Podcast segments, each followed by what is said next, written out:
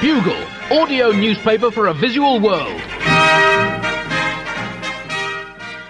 Hello, Buglers, and welcome to issue four thousand one hundred forty-eight of The Bugle. Uh, we are recording on Friday the tenth of April uh, twenty twenty. Uh, news evolving at uh, an all-time record speed. Since I began talking um, approximately thirty seconds ago, uh, economics has been temporarily suspended uh, for the first time in more than twenty-five years. No economics will take place until next Thursday at the earliest. The Dow Jones uh, will bunk off uh, for all of next week. Uh, London's footsie will not be allowed to switch itself on. It will be uh, the Nikkei is being forcibly uh, forcibly isolated. Uh, this follows money as a concept losing thirty-six percent of itself uh, over the course of this week before pulling itself back together last night after a, a few drinks and a hot bath. Uh, but money still down eight percent in credibility, a significant but just about manageable decline. And another uh, quickly breaking news story: Estonia has hibernated, um, and no end date on that. These are confusing times. I'm joined uh, from various points uh, around the universe. Uh, well, firstly, from a long way away uh, in Australia, Alice Fraser. Hello, Andy. Hello, Buglers. How are you? I'm I'm adequate. Um, let's not go overboard. Let's, uh, uh, you know, what, what about you? I am slowly losing touch with reality. Uh, there's something to be All said right. for doing a daily satirical news podcast set in an alternate dimension while you have no access to the real world. I've been losing touch with reality is, um, I mean, something that I've been just working on gradually over the past forty-five years. Um, also joining us from considerably less far away, in fact, just a few miles away, here in London, Uh, it's Al Murray. Hello, Al. Now, I'm pretty much convinced this is only happening to me, and this is like the world's oh. most elaborate practical joke. And my whole, st- my whole street are in on it. My street doesn't do anything together, but last night they were all out clapping like they knew each other. Totally ridiculous. Just lean out the window and tell a joke before they start clapping. Yeah, it's what a, what a, what a, what a, what a wonderful time um, to be uh, furloughed with a toddler. Um, if this child were a year younger, it'd be fine, more manageable. A year older, we'd be able to reason with it. However, so how old precisely? Al? Two, uh, two and four months. So right in the right. sweet spot for she's just learned how to say no, um, which is not what you want when you're not allowed out. I mean, we're furloughed. It, we, we, you know, we've been locked down. You, the, the, the, she doesn't understand. Yeah, you know. And we, we were out we were out for a walk the other morning, and she ran into a friend who's had it, and he was keeping his distance and everything, and she ran to give him a cuddle, and he ran away from her, and it was like the most heartbreaking moment of all. So it encapsulated the entire situation. Yeah, oh, it's like Alan Border in the nineteen eighty-nine Ashes all over again. We are recording on the tenth of April twenty twenty. On this day in the year eight hundred thirty-seven, Halley's Comet made its closest ever approach to Earth at just three point two million miles away, as measured by brother Ethelgrouch in a monastery in Lind- Lindisfarne, who was apparently a dab hand at judging uh, celestial distances. Uh, Halley's Comet not due back until twenty sixty-one. Although uh, there are uh, rumours that this could now be delayed until twenty sixty-two because of the coronavirus crisis, which has already seen two comet flybys cancelled and another indefinitely postponed.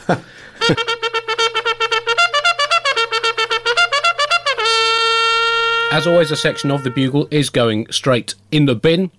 Uh, this week, uh, how to keep yourself occupied during lockdown. We've been giving you various tips, but uh, with lockdown now in full swing across many parts of the world, what what do you do other than listening to each week's episodes of The Bugle and The Last Post ten times over and analysing the hidden messages within? Well, luckily for you, The Bugle this week gives you a smorgasbord of ideas for things for you to do alone, with your housemates, partners, with your family, or with the uh, increasingly awkward door-to-door salesperson who called at very much the wrong time just as lockdown was being imposed and is now stuck in your house for the foreseeable future, along with the eighteen sets of double-glazed patio doors that he has persuaded you to buy.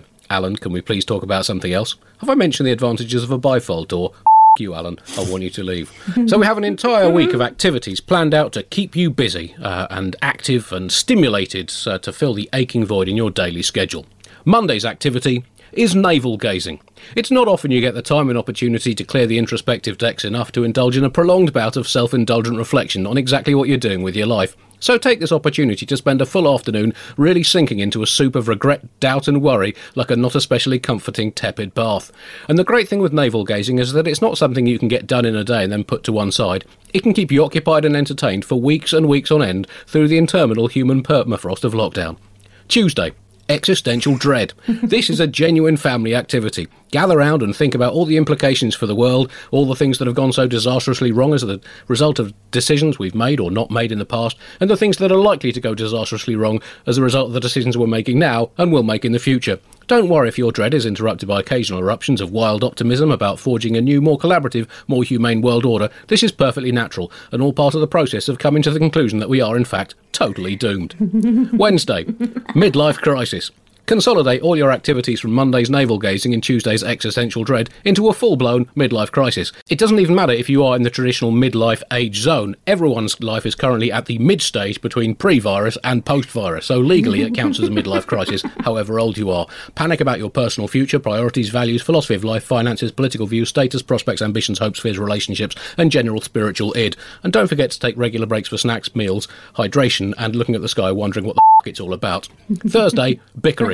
Much as we love our families, there are only so many board games, sing-alongs, film nights, biscuit bakings, experimental poetry recitals, seances and educational dissections of the mouse corpse you found at the back of the cupboard you finally got round to clearing out of a decade's worth of accumulated junk that any family can take. So pep up the day with some trivial arguments. Allow those simmering irritations that have been bubbling up to boil over into genuine rancour. A well-structured day of squabbling will encompass a mixture of ephemeral snap grudges, peevish oversensitivity to mild criticism, long-held gripes and groundless resentments about nothing in particular. You might like to consider having a go at one of your cohabitors, family or otherwise, for, for example, not finishing their sentences, eating salad too noisily, working in the international arms trade, or being the kind of person who might work in the international arms trade, or building a shrine to the nineteen sixties pop legends Herman's Hermits on the sofa without full written permission. Anything to get the squabble going, uh, then riff it from there for as long as it takes until you get a solid week's peace and quiet from each other.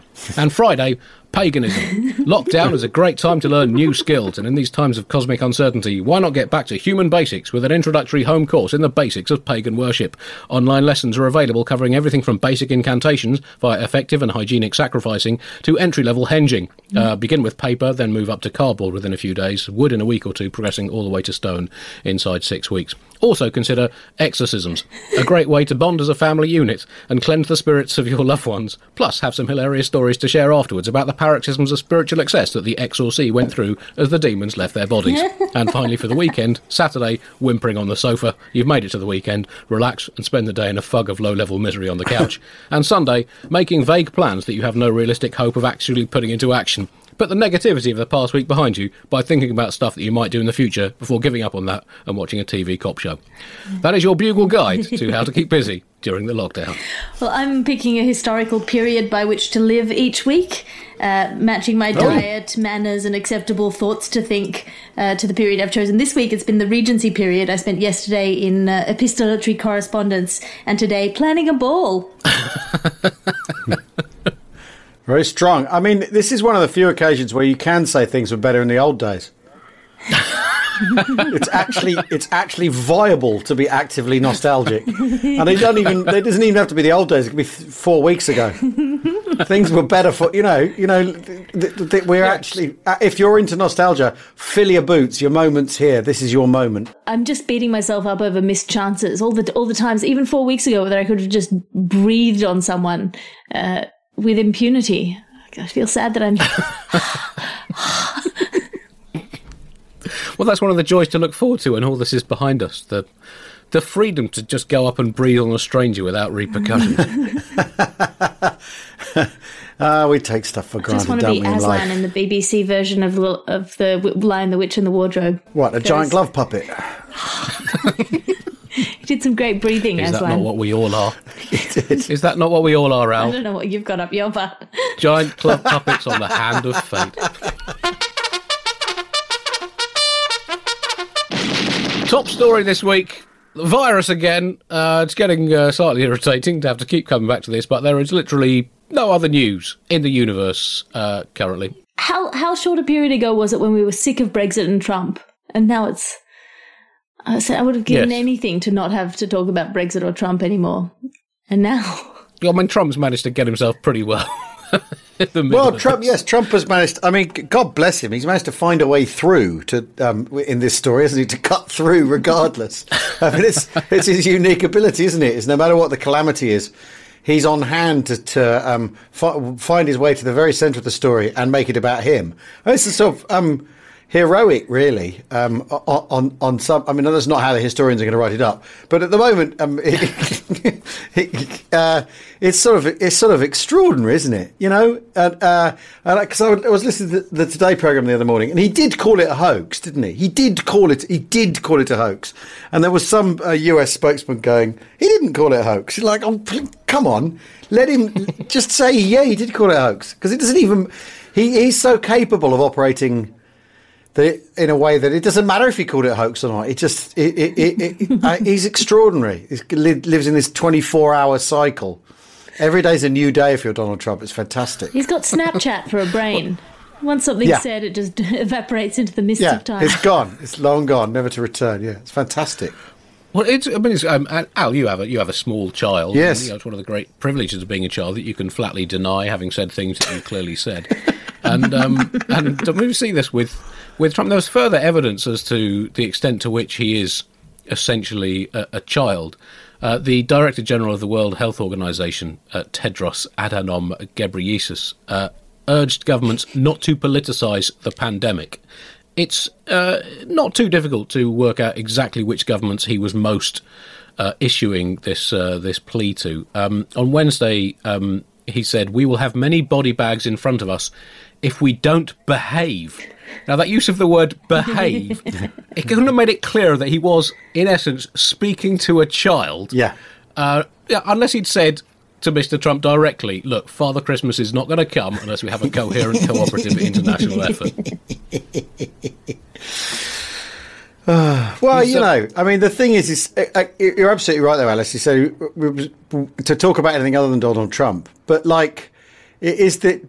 It, it, the worst that could happen until the coronavirus was Donald Trump, and now the worst that can happen is Donald Trump and the coronavirus. Yes, it's cumulative. It's sort of like, there's no indulgences like the Catholic Church. You yeah. can't out, wipe out one wrong with a right. And he's literally catalytic, isn't he? He increases the reaction without changing himself. It's, uh... Bit of science. Lovely. Bit of science for you there. Science. Lovely. Um, it is, uh, I mean, strange. Britain has had no Prime Minister this week, as we will touch on later, and America has had no president for a long time. So effectively, Donald Trump has abdicated but remains in office. He, he resigned to all intents and purposes, but still has to pretend to do his uh, job. He's had uh, considerable criticism, as you'd expect, from the uh, the uh, non-Trumpian media. Um, the columnist Q. Julius Schlosnitz in the esteemed political journal The Natterer wrote... American democracy is spluttering for breath, begging for the oxygen of decency, leadership and good sense. The political protective equipment of its constitution bunged into an incinerator and replaced with a tattered, piss-stained flag. Uh, not my words, the words of someone I just made up. Um, he's uh, this week blasted through his seventeen thousandth presidential pardon for himself for voluntary manslaughter arising from this crisis. Now, he wouldn't have been necessarily guilty of all of them, but I guess better safe than sorry when it comes to... Uh, comes to these things. Uh, he uh, offered Boris Johnson, the, uh, the stricken British leader, um, some of his free medicine. Uh, his uh, I can't remember exactly what he said to Boris Johnson. Four drug... I've said four really great drug companies. Everyone says they're the most amazing drug companies in the world. I've sent them to the doctors. It's got really good doctors around. He was sending them. That's what he said. Um, he didn't name them. I mean, it's so brilliantly bonkers. Four, four of them. All right, okay. Well, not three, not five. Four unnamed drug companies. Um, it, it sounded to me something like this. And um, it is quite strange to see the President of America uh, peddling scam cures, essentially. This is unprecedented since Calvin Coolidge tried to convince America that bunions could be cured by marinating your foot in a strawberry milkshake, or Ulysses S. Grant promoted snakes as a cure for worms. Britain news now, and um, Prime Minister Boris Johnson has been uh, in and thankfully now out of uh, intensive care, having uh, tested positive for the coronavirus uh, some time ago now. This was, uh, well, Al, it's been a it's been a very curious week, hasn't it? Well, it's to been be fantastic. Boris, show, Boris has shown the virus who was boss and the country who his deputy was, and uh, and. Um, The deputy is Dominic Raab, as we all know, is an actor possessed by the master in Doctor Who. Um, uh, he just looks like every gonna, little C E O picture at the front of an annual portfolio, Dominic Raab. He's going to unzip his skin like this. He's gonna, at the press conference, he's going to reach in and unzip his skin from his belly button and emerge, and, be, and he's the master. Um, there's no other explanation for it. I mean, well, or, you know, basically a bunch of grifting idiot Tories who've been over-promoted have ended up in charge of the clown car. I mean, that's the other explanation. But yeah. um, well, it's hard to know which is which is the right one, though, Al. We can't jump to conclusions in these turbulent times. Well, Downing Street's bigger tr- on the inside than it looks. Um, so it could be. He's the, he, maybe he's the master. He looks like the captain of a high school karate team who just...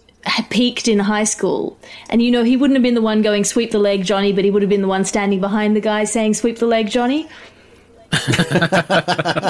he's, he's, he's that guy. I'm glad that Boris Johnson's better because now we can make fun of him again, which is nice.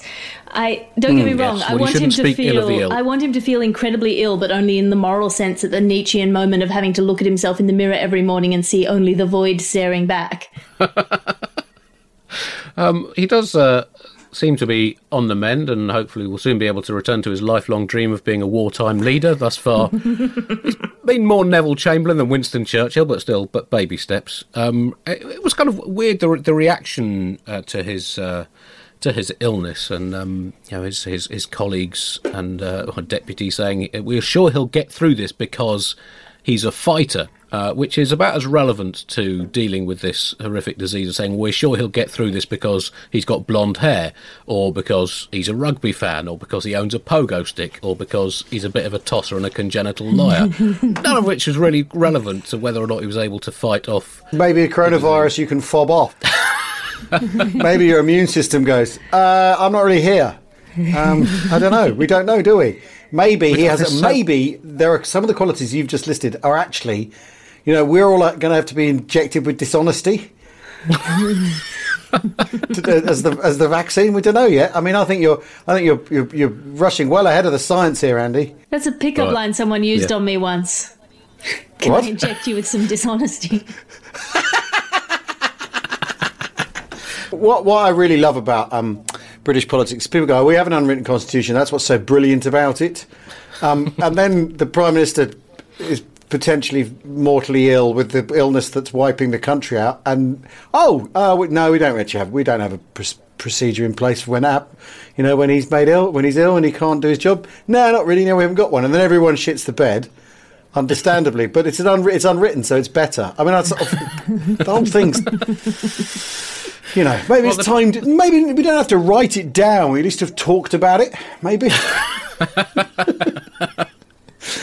Well, we've seen the true horror of the cabinet of none of the talents uh, that has been uh, been built up by uh, Prime Minister Johnson, brought home by the sight of Dominic Raab, and and also the lack of sight of Home Secretary Priti Patel. Now, you'd have thought the Home Secretary would be fairly prominent during uh, this uh, current crisis, but um, I think she's been kept behind the government's emergency force field, which we spent billions on preparing for an alien invasion. I mean, what act- what the fuck is that actually about? I mean, to, to, to, to cut to the sort of, what on earth is going on? Is it is it because she said so many embarrassing pe- things about the people who are now having to haul this haul the country out of this? So, you know, all the all these key workers who are from a, who do turn out to be a, an awful lot of them from abroad, and so on. And she's been making all those threatening noises. It's just is she? Emba- I mean, have we discovered that Priti Priti Patel actually does have a sense of embarrassment? That, that, that she, we've hit her shame membrane. The, the, the virus. I don't know, maybe that she's been in, injected with that, with some kind of special sh- shame-activating serum. Um, I mean, to be fair to Rob and and uh, and Priti Patel, I mean, it's easy to be negative and cynical at, at times like this, but they are in the top forty to fifty million British people best qualified for high-level political office.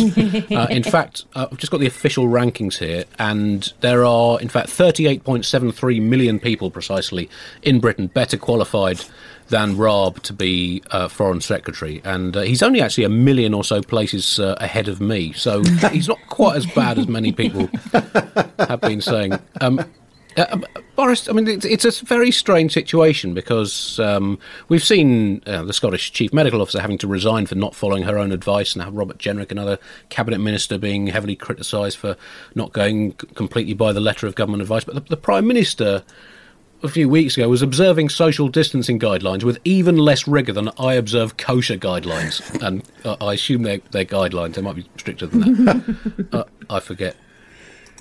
Um, his father, Stanley Johnson, said, uh, amongst the extraordinary things that have been said about this this whole uh, um, issue, uh, to use that American expression, he almost took one for the team. What? We've got to make sure we play the game properly now. Huh? Now, I don't know in what way Boris Johnson was taking one for the team, uh, or almost taking one for the... I don't know if we're to assume that if the virus had...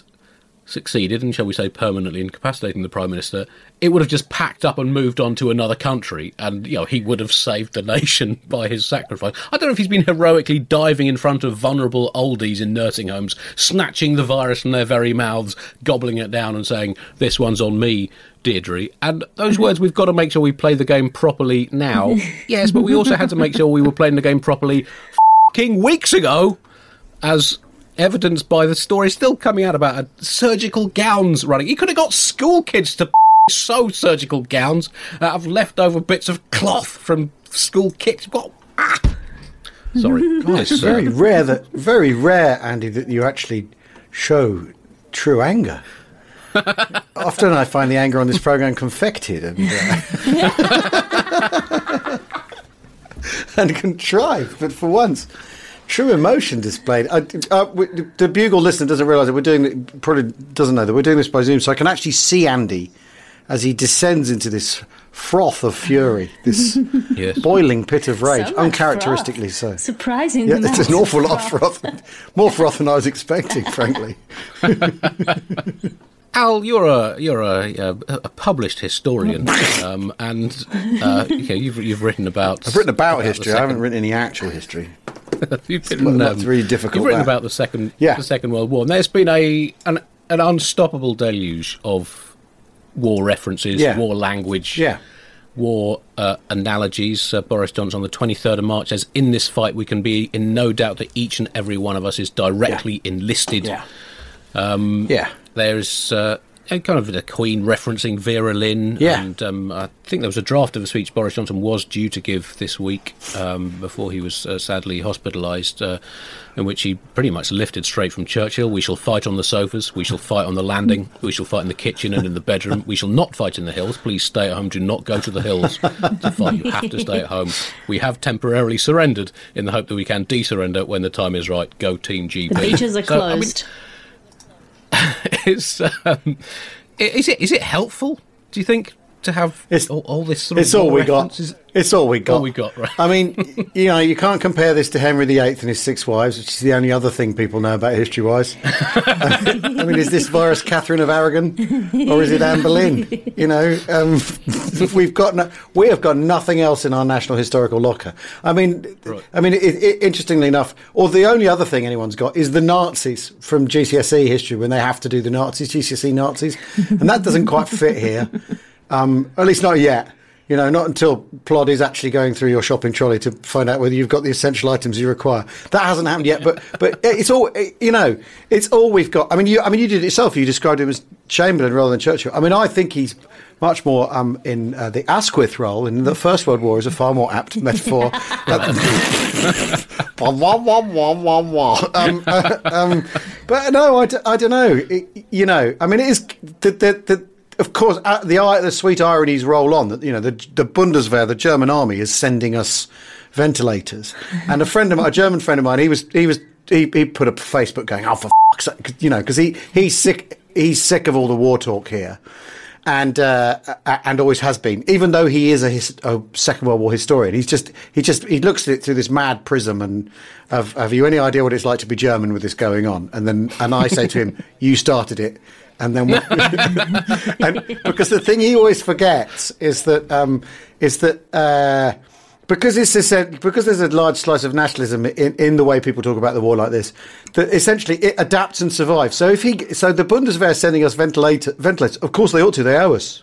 That's how the that's how the Second World British Second World War mind, mindset adopts to that. Yeah, they owe us the favour because we saved them from themselves. So they owe us those ventilators. I don't care if we spent the last three years telling them to. F- off and basically trying to start what would have been a war.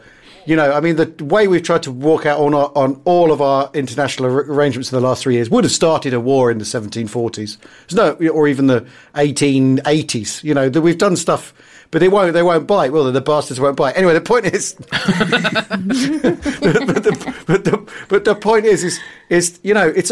It is all we've got historically. It, it, it's that or the Six Wives of Henry the eighth. Can you see Stalin behind me? I've got a Stalin bass drum head there. I'll, um, anyway, oh, no, glimpse I can see the, Daleks in the House of Commons. Th- yeah, the Stalin Justin. glimpsing through the, the ether there. There he is. Um, God bless him. Oh, well, no, not God bless him. No, um, no, exactly. The Second World War. It, the, but it is. Yeah. It's all we've got. It's the only game in town, you know. And uh, and. Uh, It is, it is interesting, though, because I've, I've, I've uh, friends who are paramedics, and they are t- talking about being the front line and going into fight, and I'm not going to tell them they shouldn't. I'm not going to go, oh, I don't know that you should talk about it like that, because they're, they're, they're, on, they're on the receiving end of this thing. So I have a friend who's uh, an N H S worker, and he's classed as an essential worker, and uh, he's very embarrassed because everyone who knows that he works for the N H S is calling him a hero, but what he does is filing. Well, we shall file them on the beaches and so on. I mean, someone's got to do the filing, though. Isn't this the thing? This is, this is, yeah, yeah, yeah. Oh. All right, I'll clap a little less next Thursday then, because of the people doing the filing. Yeah, no, you're doing filing. Sorry. Yeah.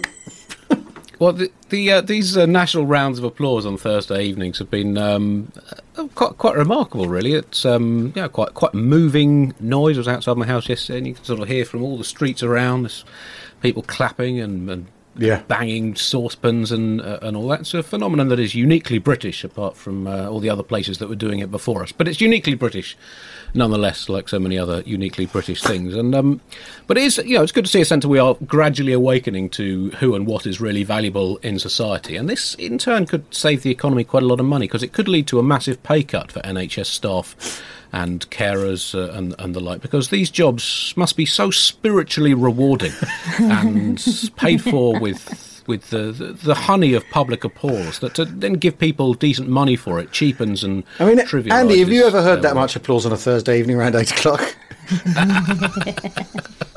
Well, around eight o'clock I have. It's uh, usually when I, by the time I finish at ten o'clock. Especially as you're only booked for doing fifteen minutes.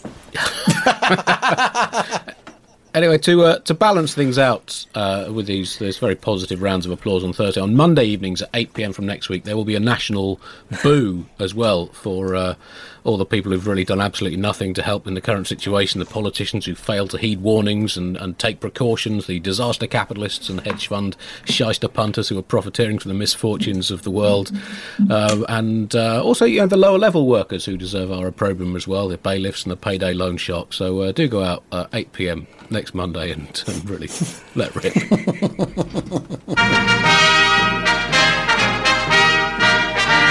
Bogus theories news now, and apparently the virus is not caused by the virus itself, but by five G communication masts. Um, this is according to no less a source than multiple celebrities online, leading to physical attacks on telephone poles. Um, Which does suggest that we've got a little way to go in uh, evolution as a species. Other people are blaming it on landlines or yogurt pots with strings attached to them. Suspicion of communication is deep set in the human collective psyche, really, uh, pretty much ever since the bubonic plague was spread by carrier pigeons. And um, I guess it's one of the lessons of the social media age that there is absolutely nothing that could happen on this planet or elsewhere in the universe that will not be met with an absolute Niagara of online bullshit. Apparently Woody Harrelson has been putting out the news that the uh, five G towers are responsible in some way for the coronavirus. Why would you follow or believe in the real news when you can follow and believe Woody Harrelson, a man who's famous for playing drunks and maniacs? It's astonishing to me how personally wow. celebrities are taking the coronavirus, from the stars who we're re- realizing are completely at sea without a team of people telling them what not to do, like Madonna in a milk bath talking about equality, or basically anyone in Hollywood that isn't Tom Hanks. But uh, they're having a disproportionate impact, apparently. A study was done saying that uh, while they are putting out about twenty percent of the information on coronavirus, they're having much more of an impact on the hearts and minds of people who are taking what they say very seriously. You're absolutely right. If five G weren't happening now, it would be whatever was happening, wouldn't it? It would be the, the it, it, it would be gramophone records, wouldn't it? Well, what caused the Spanish flu? The the the, the gramophone, probably. uh, the Spanish. Uh. hey hey now steady on steady on um th- there's no yeah um, it's fa- yeah it, it's um because someone burned a four G mast down last night in Birmingham, apparently. Oh, the wrong mast, right? The wrong, I mean, that's that, what that, whole tragic. G out that, it's an own goal. uh I mean, Trump again has been in, in the forefront of uh of um of crackpot theories. He's uh, saying that uh, the virus could be caused by factor thirty sunblock, but cured by factor fifty sunblock. Also cured by a paste made up of um, crushed up temazepam, aioli, stick deodorant and cobwebs, syringed into a bullet casing and fired into your own foot from a Colt forty-five. He's also claimed that the virus could be cured simply by grabbing someone by their genitals, uh, retreading his much misinterpreted advice so widely publicised in the build-up to the twenty sixteen uh, presidential election on, on how to make women immune to scurvy. Oh, is that what vitamin C stands for?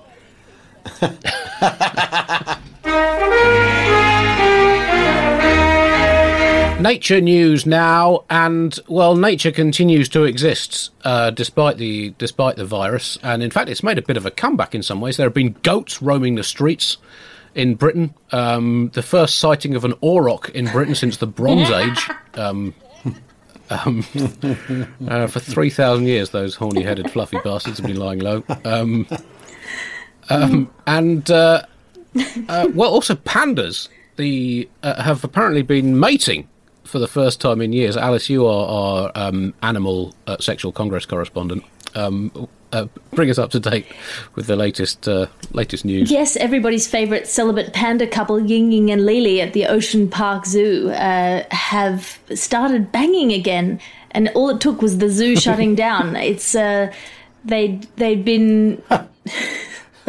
They've spent about ten years not having sex in front of people, and now the zoo's shut down. They are at it, apparently, uh, potentially leading to a coronavirus baby, or the first of the coronials, as the new baby boom will be called. And it, what it means to me, I think, is that either the pandas are enjoying the privacy, they don't like being perved on while they're banging, which makes them unique among politicians, or uh, they're really turned on by the idea of humanity in crisis.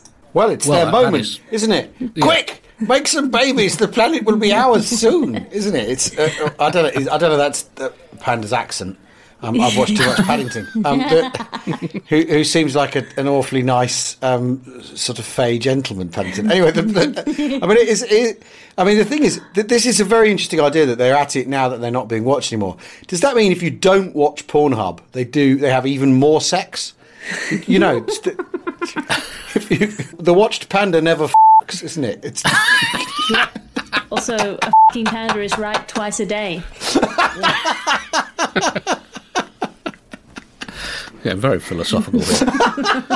Well, it's a time to be philosophical, isn't it, Andy? I mean, there's all else to do. Unless you're a panda, in which case there is something well, else to yeah, do, which am case I right? Is, fuck all, yeah. But then um, I've seen the photographs. I mean, I've, because they have published images, haven't they? And it and it's one panda behind the other doing what, you know, I believe this is the classical sort of um, doggy style. I don't I don't know I don't know. It's what it was, certainly panda, what it, style, panda, well, it's panda style now, isn't it? Right. They're going yeah. they're going to redefine the entire thing, aren't they? I feel like pandas would have a poetic name for it. They seem the type. What, the, the praying lotus or something? Or the... I mean, we don't know. It could be like the five G. It could just be coincidence. They could have just been engaging in extremely extended foreplay for the past ten years. Yeah.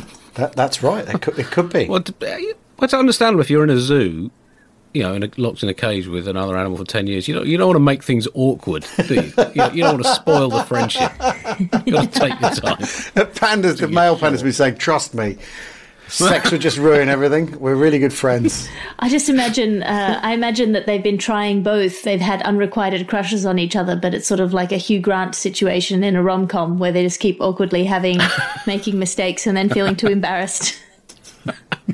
You're saying the panda is British? Yes. As a species. I think that's definitely the case. Uh, in other um, natural world news, scientists have found a sea creature made up of, quote, millions of clones uh, that takes the form of uh, essentially a bit of silly string one hundred twenty metres long. Uh, it's formed of a predatory colony of clone organisms that hunt down and slay their enemies, to which the obvious response is, "What the f***? This is the last f***ing thing we need right now, an army of fishy clones preparing to take over the f***ing world." It is possible, of course, that the um, ocean clone beings are working in tandem with the virus in some kind of tag team apocalypse, but uh, th- these are deeply distressing times. one hundred twenty metre long bit of cloned silly string it look, in the sea. It looks like a sort of runny cow pat, doesn't it? Have you, I mean, I think it's yeah. so beautiful. It's sort of bioluminescent. It's like this giant, it's essentially a Borg hive mind. It's bigger than any of the other creatures of its type uh, that have yet been discovered. It's very coordinated, and it's also an awe-inspiringly beautiful piece of the natural world. A lot like Lizzo. Just, mm. That was the only joke I had. I reckon you guys are too old to get how good that joke is. Andy, who's Lizzo? I've absolutely. I thought it was a cleaning product. Someone from, isn't it? Someone from Greece. She's very beautiful, very coordinated, and also quite big.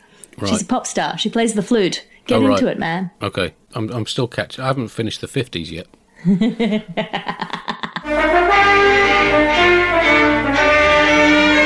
Sport now, and um, there was some sport last weekend. The virtual Grand National. Um, I don't know if you did. You see this, Al? The, uh, yeah. the computerized version of the uh, yeah. the Grand National. Yeah, uh, last uh, last weekend, it was graphically realistic. The um, uh, there were some glitches in the technology. Uh, however, the uh, pre-pseudo race pseudo favourite Tiger Roll, who won the real Grand National the last two years, was kidnapped by some terrorists who'd accidentally transferred across to the virtual Grand National from the counter-terrorism simulator game Snake Breaker Dominion of Rage. Um, this left left things clear for the twenty-eight to one shot Spartacus Tootsie to take an early lead before he fell at Beecher's Brook, uh, fence six, and in obvious distress was then graphically put down by a military attack helicopter, um, as the uh, game took some liberties with uh, Grand National reality. A glitch in the programming then resulted in a robot horse ridden by Yul Brynner joining the race and shooting the then leader, the hotly tipped "Whip Me, I Like It," and its uh, celebrity virtual jockey Winston Churchill. People's Choice entry championed the Wonder Horse, the nineteen fifties T V star horse, uh, who was voted to take part from a shortlist of popular celebrity horses. Ran creditably to finish ninth, avoiding the carnage when Lewis Hamilton's car mowed down six of the virtual horses. Uh, the uh, company Sham Sports, who were running the uh, the virtual Grand National, were also running a virtual F one race on the same afternoon, and there was a, apparently a bit of a uh, glitchy crossover. It then looked like twelve to one second favourite Dostoevsky Daddle was going to romp home after clearing the last, but a very realistic-looking Emily Davison ran out from the crowd at the elbow to rugby tackle him. Bit anachronistic and inaccurate, but a nice touch, leaving fifty to one outsider Terrapin Hoodwinkle to win after the three horses in front of him started buffering due to a dodgy internet connection. uh, next week uh, there'll be a virtual boat race. It's going to be H M S Victory versus the Marie Celeste. Andy, in the absence of sport, your mind is a truly marvellous place.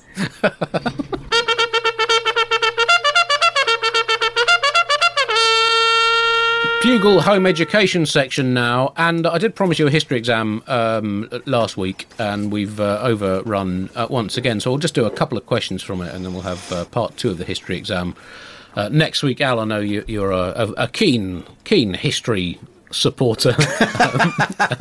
That's my team. That's who I turn up for every Saturday the afternoon. Past. The past, um, yeah.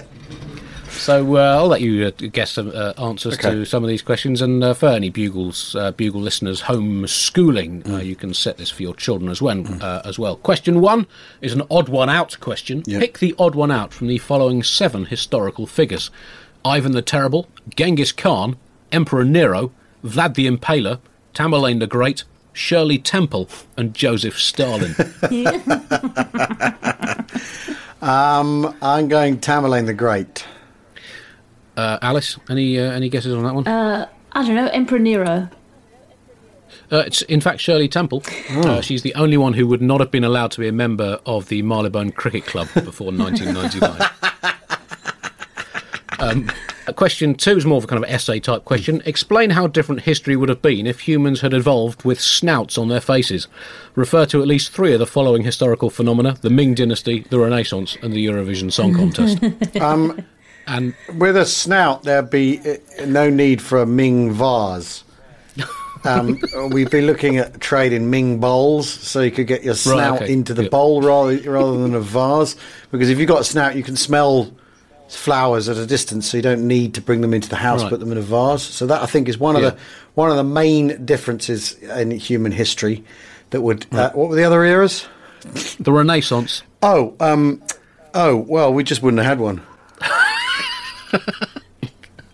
I think we're having a denaissance. Oh, yeah, very, very definitely, totally, de- yeah. totally de- denaissanced. Um, yeah, yeah. No, we just wouldn't. We just wouldn't have had one. So things, right? That we, you know, and that would have meant no, no Reformation. Uh, we, ba- it would basically still be like the thirteenth century, right? Well, that's something to cling to. Yeah, and. Um, Uh, question three, the last question this week, we'll have the rest next week. In no fewer than one word, outline the four most important factors in the avoidance of a bilateral war between Canada and Indonesia in the years twelve fifty to sixteen hundred. You can answer that one in your own time. Anyway, that, uh, that brings us uh, to the end of... Um, Uh, of uh, since it's holiday time, we don't really need to do sc- uh, homeschooling right now. But anyway, I'll have the rest of the history exam next week. Uh, thank you very much for uh, for joining me. Um, Al, you've got any uh, other um, virus lockdown projects on the go that people can uh, tune into? Well, the, the, I'm doing, if people are interested, my Second World War podcast, We Have Ways of Making You Talk. Um, it's me and James Holland, who's actually a historian, me going, what? No, come off it, and him telling you exactly how many merchant seamen died in the Second World War. It's amazing what he knows. Um, and we, we're doing that at the moment, and we've been doing a load of extra content. I've been doing sort of... We've been finding books that are out of print, and I've been doing them as audiobooks and putting them up on, on our... We've got a little Patreon site now. Oh, so that's it, so nice. Yeah, it, it's actually been... It, it's it, the, It's been actually been... I, well, it started off as I thought, well, this is a good idea, and then and then once you've read a whole book out loud, you think, oh god, and oh god, I'm going to have to do another one. But um, it's been really cool. I've got, I'm reading a book, reading a book by at the moment by a guy who was a fighter pilot on Malta, but who was also an artist. So his descriptions of it all are incredibly vivid because he's because he's always thinking in terms of the colour and the spectacle, and it's um, uh, so I'm doing that. That's what I'm and doing. And where can people find uh, find all that? Moment. Um, uh, well, there's a Twitter account called at We Have Ways Pod, because um, it's called We Have Ways of Making You Talk, and it's on Acast, and then there's a Patreon with the same name. But you know, if people are interested, and it's it's it's fun, and we've we're collecting people's family st- histories as well from the war, which has been really amazing, really really incredible stuff people have been uh, telling us. Alice, of course, uh, The Last Post uh, could, just through its hundredth episode. Yeah, I, since the first of wow. January, it's been a hundred episodes of absolute f***ing nonsense, and. Wow, you are motoring, aren't you? That's amazing. Uh, my brain is slowly disintegrating under the pressure. Also, my special Savage will be coming out on Amazon Prime on the seventeenth of April. I'll be having a live watching party for that with Neil Gaiman. So look at my social media for that. That's alliterative, A L I T E R A T I V E on Instagram and Twitter.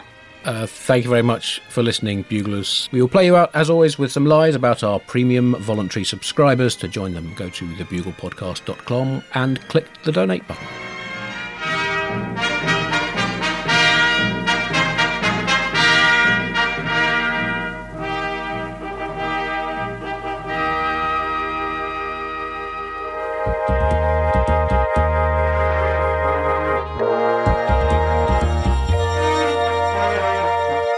Tim Stromstad once signed into an online forum to discuss the best domestic uses for sporting equipment with the apparently innocuous username Glockenspiel Eucalyptus, only to be met with a barrage of invective from another user who went by the pseudonym Unbeloved Chocolate. Kim explains Unbeloved Chocolate had suffered a childhood trauma when he was hit on the head by a glockenspiel falling out of a eucalyptus tree. He was perhaps understandably a bit cross. Alina I was involved in that online discussion and won a forum record number of likes for her suggestion that two heat-coated badminton rackets could be used to grill toasted sandwiches, a baseball glove would make a serviceable coconut ripener, and a rugby ball with halved squash balls glued to it would work very well as a communal dummy for a litter of young puppies or kittens. Rhys Finney is the proud non-owner of any cutlery or crockery. I don't believe humans should have any further advantages in the food chain, says Rhys. We've already got opposable thumbs and industrialised farming, so if I can't eat stuff using only my bare hands as implements, I'm not interested. Hashtag food fairness for all species. Isabella Cawthorne dreams of setting up an orchestra for people who cannot play musical instruments. For too long, argues Isabella, top-level classical music has been the preserve of people who have put in years of effort to learn an instrument. This is patently unfair to people who did not have that opportunity or couldn't be bothered. Catherine Fearon volunteers to be the first member of Isabella's instrumentless orchestra. Many people have a talent for doing impressions of instruments, says Catherine. I, for example, played the invisible trumpet very well indeed. I can do a passable air bassoon too, and my friend's uncle sounds like a tuba when he's drunk. This plan is on.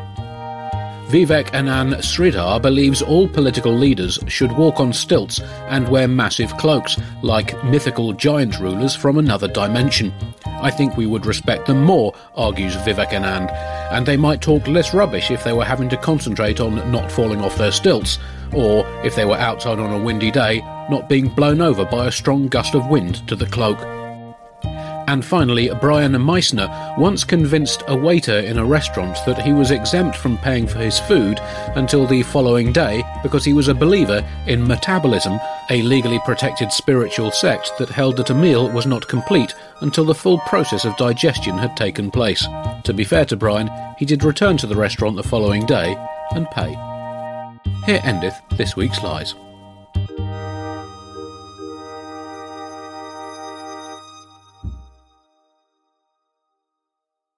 Hi, it's producer Chris from The Bugle here. Did you know that I have a new series of my podcast, Richie Firth Travel Hacker, out now? It's the show where Richie Firth and I talk about how to make travel better in our very special way. In this series, we discuss Lime Bikes, Teslas, the London Overground, and a whole bunch of other random stuff that possibly involves wheels or tracks or engines of some variety. God, what a hot sell this is. I mean, you you you must be so excited. Listen now